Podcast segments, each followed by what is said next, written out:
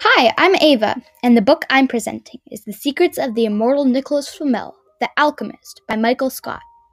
The Alchemist is a fantasy fiction about two twins, Sophie and Josh Newman, who are destined to save the world from almost all the legends they thought were fake. To do that, they must help the immortal Nicholas Flamel protect the most powerful book in the world from others who want to steal it and use it to dominate. The Alchemist is one of my favorite books because it has humor, magic, mythical creatures, and more. If you like the Harry Potter series, then you'll love this book.